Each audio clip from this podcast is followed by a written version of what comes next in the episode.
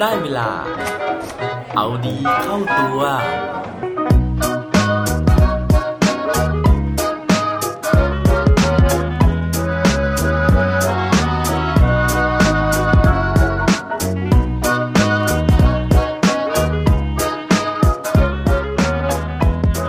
คุณเคยฟังเพลงของสิงโตนำโชคไหมครับสวัสดีครับ พบกับผมชัชวานแสงปรีดีกร และรายการเอาดีเข้าตัว รายการที่จะคอยมาหมั่นเติมวิตามินดีดด้วยเรื่องราวแล้วก็แรงบันดาลใจ เพื่อเพิ่มพลังและภูมิต้านทานในการใช้ชีวิตให้กับพวกเราในทุกๆวัน ผมเชื่อว่าแทบจะทุกคนนะฮะที่ฟังพอดแคสต์ของผมอยู่ น่าจะต้องรู้จักนักร้องนะครับเขางามผิวเข้มๆนะฮะที่ชื่อว่าสิงโตนำโชค เพราะว่าเพลงของเขานะฮะน่าจะได้สร้างความสุขให้กับทุกๆคนนะฮะไม่ว่าจะรู้สึกผ่อนคลายนะฮะรู้สึก relax นะครับหรือว่าอาจจะสนุกไปกับมันนะครับซึ่งถ้าเกิดถามว่านอกจากความผ่อนคลายนะฮะเสียงดนตรีเพราะๆนะครับที่เราได้ฟังจากเขาแล้ว สาเหตุอะไรนะฮะที่ทำให้ผู้ชายแบบสิงโตนำโชคนะครับซึ่งเขาเคยพูดถึงตัวเองนะฮะว่าเขาเนี่ยไม่ใช่คนที่หน้าตาดี แต่สามารถที่จะมีเพลงนะครับแล้วก็ได้ออกซิงเกิลหรือว่าอัลบั้มที่เป็นที่รู้จักของคนทั่วไปได้มากมายขนาดนี้ หลายคนอาจจะตอบว่าเพราะความสามารถทางดนตรีของเขานะฮะไม่ว่าจะเป็นการที่เขาสามารถเล่นดนตรีได้นะครับ เสียงร้องที่เพราะนะฮะหรือว่าเพลงที่เขาแต่งนะครับแล้วมีความหมายดีๆนะฮะมีดนตรีที่ไพเราะ ซึ่งเชื่อไหมครับว่าทั้งหมดนั้นนะฮะไม่ได้เป็นพรสวรรค์มาตั้งแต่เกิดของเขา แต่ทั้งหมดนั้นสิ่งโตนำโชคนะฮะเขาเคยให้สัมภาษณ์ว่ามันเกิดขึ้นมาจาก 3 สิ่งด้วยกัน นั่นก็คือสัญชาตญาณ โอกาส และความพร้อมครับ เรื่องราวของสิงโตนำโชคในวันนี้นะฮะผมได้ไปอ่านเจอจากหนังสือที่ชื่อว่าไม่ทำทำไมนะครับโดยสำนักพิมพ์ Happening นะฮะโดยเขาได้เล่าเรื่องราวนะครับที่มาที่ไปกว่าที่จะมาเป็นสิงโตนำโชคที่เรารู้จักกันในวันนี้ ชีวิตของสิงโตนำโชคนะฮะต้องบอกว่าก่อนหน้านี้เส้นทางอะไม่ได้ปูมาสำหรับการที่เขาจะเป็นนักร้องเลยนะครับเพราะว่าเขาเป็นผู้ชายที่อยู่ต่างจังหวัดนะฮะแล้วก็มีอาชีพเป็นพนักงานโรงงานนะครับโดยทำงานอยู่ในโรงกลึงนะฮะเช้าก็ไปทำงานนะครับแล้วก็เสร็จปุ๊บเลิกงานนะฮะก็กลับบ้านตามปกติ ทีนี้นะฮะเขาบอกว่าในวัยเด็กของสิงโตเนี่ยเขาก็เป็นเด็กธรรมดาธรรมดาคนหนึ่งนะครับที่เกลียดคำถามที่เวลาคุณครูนะฮะหรือว่าใครก็ตามเนี่ยจะมาถามเขาว่าเขามีความฝันเป็นอะไร เพราะว่าเด็กๆที่เกิดที่ต่างจังหวัดอย่างเขาอะฮะคือความฝันคืออะไรเขายังไม่รู้เลยนะครับ เพราะฉะนั้นเวลาที่มีใครถามคำถามเขาแบบนี้เนี่ยเขาก็จะตอบไปก่อนนะฮะว่าเขาอยากจะเป็นทหาร แล้วหลังจากนั้นนะฮะในช่วงหนึ่งของชีวิตเนี่ยเขาก็ชอบแต่งกายเป็นแนวทหารนะครับแล้วก็ทำท่าขึงขังขึงขังไปนะครับ แต่จนวันหนึ่งเขาก็เริ่มรู้สึกว่าการเป็นทหารมันไม่ใช่ความฝันหรอกนะมันไม่ได้เป็นสิ่งที่เขาอยากทำจนแล้วจนรอดนะฮะวันหนึ่งเนี่ยความฝันของเขามันก็ปรากฏตัวต่อหน้าเขานะครับต่อหน้าจอทีวีที่เขาดูอยู่ เพราะว่าเขาได้ดูรายการทวายไลท์โชว์ แล้ววันนั้นนะฮะแขกรับเชิญเนี่ยก็คือโบสุนิตาลีติกุลนะครับ ซึ่งเป็นนักร้องที่ดังมากในยุคนั้น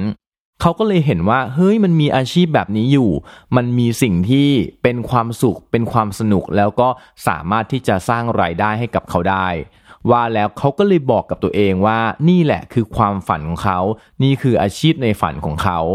หลังจากนั้นนะฮะไม่ฝันเปล่าแต่ว่าเขาเริ่มที่จะทำตามความฝันนะฮะโดยการเริ่มฝึกร้องเพลง ซึ่งตอนนั้นเนี่ยเขาทำงานอยู่ที่โรงงานแล้วนะครับพอเลิกงานตอนเย็นเนี่ยเขาก็ไปเอาเทปนะฮะซึ่งตอนนั้นเทปที่เขามีเนี่ยเป็นเทปลูกทุ่งนะครับแต่ว่าก็เอากลับมาซ้อมร้องเพลง เพื่อที่จะ ทำสิ่งที่เขาตั้งใจไว้นั่นก็คือ เขาจะต้องอัดเทป demo นะฮะแล้วก็ส่งไปที่ค่ายเพลง ซึ่งตอนนั้นเนี่ยเขาไม่รู้ด้วยซ้ำว่าค่ายเพลงอยู่ที่ไหน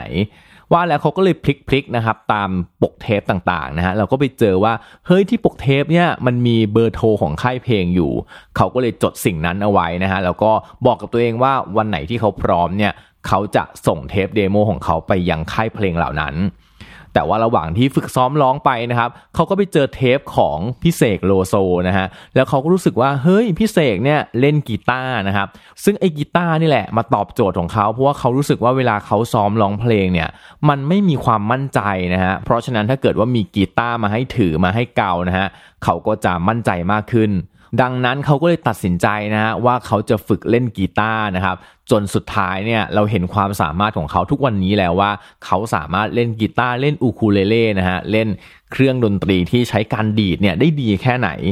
แต่นั่นยังไม่จบนะฮะหลังจากที่เขาเล่นกีตาร์เป็นนะครับเขาก็ไปเสพสื่อต่อนะฮะสื่อถัดมาของเขาเนี่ยก็คือภาพยนตร์นะฮะที่ชื่อว่าเรื่องฉลุยนะครับเป็นเรื่องราวของนักดนตรีนะฮะที่ไปเล่นดนตรีในผับนะครับเป็นแก๊งเพื่อนๆนะฮะเขาก็รู้สึกว่าการที่เราจะก้าวไปสู่การเป็นนักร้องนักดนตรีได้เนี่ยการไปเล่นในผับนะฮะไปเล่นในร้านอาหารเนี่ยมันก็จะเป็นการฝึกฝีมือนะครับแล้วก็อาจจะเป็นโอกาสที่เราสามารถที่จะใช้ดนตรีเป็นอาชีพได้ ว่าแล้วเขาก็เลยไปสมัครนะครับเพื่อที่จะเล่นดนตรีในร้านอาหาร เป็นนักร้องในร้านอาหารนะครับ ซึ่งเขาบอกว่าโอ้โหตอนนั้นเนี่ยมันทำเงินได้ดีกว่าการที่เขาทำงานโรงงานซะอีก เพราะว่าเขาทำงานโรงงานเนี่ยได้เงินอยู่ 120 บาทต่อวัน แต่ว่าเล่นดนตรีเนี่ยได้ 150 บาทต่อชั่วโมง นั่นก็เลยเป็นจุดสำคัญเลยนะฮะที่ทำให้เขาเนี่ยตัดสินใจลาออกจากการเป็นหนุ่มโรงงานนะครับแล้วก็มาร้องเพลงเป็นอาชีพเต็มตัว ซึ่งนั่นนะฮะก็เป็นการตัดสินใจที่ถูกต้องนะครับ เพราะว่าหลังจากนั้นเนี่ยเพื่อนของเขานะฮะที่เห็นว่าเขาเล่นดนตรีอยู่นะครับ ก็ชวนเขาไปเป็นมือกีตาร์ในวง ซึ่งมีชื่อว่าวงโมโนนะฮะซึ่งวงนี้นะครับต่อมาเนี่ยได้ออกอัลบั้มด้วยนะครับมี 1 อัลบั้ม จากนั้นก็แยกย้ายกันไป ซึ่งนั่นเป็นจุดเริ่มต้นนะฮะเป็นจุดแรกเลยที่เฮ้ยเขารู้สึกว่าความฝันของเขาเนี่ยมันใกล้เป็นจริงแล้ว แต่ว่าพอวงแตกนะครับเขาก็ตัดสินใจที่จะเบรกตัวเองนะฮะไปพักผ่อนนะครับที่ภูเก็ตนะฮะแล้วก็นั่งฟังเสียงดนตรีเสียงทะเล แล้วก็แต่งเพลงไปเรื่อยๆ จนกระทั่งวันหนึ่งนะครับ สบโอกาสกับการที่มีคนเห็นเขาไปเล่นดนตรีที่ภูเก็ตนะครับตามร้านอาหารนี่แหละนะฮะแล้วก็รู้ว่าเขาสามารถที่จะแต่งเพลงได้ ก็เลยชวนเขานะครับมาออกซิงเกิลนะฮะออกอัลบั้มซึ่งคนที่ชวนเขาเนี่ยนะครับก็คือเป็นเจ้าของค่ายเพลงที่ชื่อว่า Pollen Sound ค่ายดนตรีชื่อแปลกๆนะฮะที่แม้แต่สิงโตนำโชคในวันนั้นเนี่ยก็ไม่รู้จัก แต่ว่าเขาก็ตัดสินใจนะฮะทำตามความฝันของตัวเอง จนกระทั่งมีอัลบั้มและก็ซิงเกิลแรกออกมาในที่สุด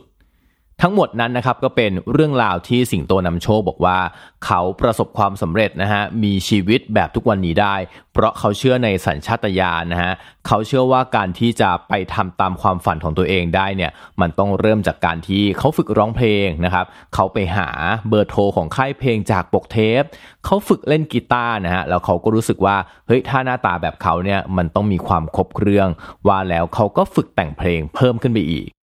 อย่างที่ 2 ก็คือ การที่เขามองเห็นโอกาสนะครับไม่ว่าจะเป็นการที่เขารับคำชวนจากเพื่อนวงโมโนนะฮะเพื่อที่จะไปเล่นกีตาร์ด้วยกัน การที่เขาตอบรับโอกาสจากการที่มีค่ายเพลงชื่อแปลกๆเนี่ยมาเสนอให้เขาทำอัลบั้มให้เขาทำซิงเกิลเพราะถ้าเกิดว่าเขาไม่รับโอกาสนั้นไว้นะฮะโอกาสที่เข้ามามันก็จะหลุดลอย แล้วก็เสียของไป และอย่างสุดท้ายก็คือเรื่องของความพร้อมนะครับ อย่างที่บอกว่าเขาไม่รู้หรอกว่าวันไหนนะฮะเขาจะได้เป็นนักร้อง แต่เขารู้สึกว่าเขาต้องเพิ่มความสามารถต้องเตรียมความสามารถของตัวเองไว้ให้พร้อม ไม่ว่าจะเป็นเรื่องของการร้องการเล่นกีตาร์และการแต่งเพลง ซึ่งเมื่อวันที่โอกาสมาถึง เขาก็พร้อมอยู่ตรงนั้นจริง ๆ และเขาก็สามารถทำโอกาสที่เข้ามานั้น ให้กลายเป็นความฝันที่เป็นจริงได้ในที่สุดครับ และปิดท้ายวันนี้ด้วยโคดดีโคดโดนจากสิงโตนำโชค เขาบอกไว้ว่า มันไม่มีใครเก่งกว่าใคร มีแต่ใครทำงานเยอะกว่าใคร เท่านั้นเองครับ อย่าลืมกลับมาเอาดีเข้าตัวกันได้ทุกวันจันทร์ พุธศุกร์พร้อมกด subscribe ในทุกช่องทางที่คุณฟัง รวมถึงกดไลค์กดแชร์เพื่อแบ่งปันเรื่องราวดีๆ ให้กับเพื่อนๆของคุณผ่านทุกช่องทางโซเชียลมีเดียสุดท้ายนี้ ขอให้วันนี้เป็นวันดีๆ ของพวกเราทุกคน สวัสดีครับ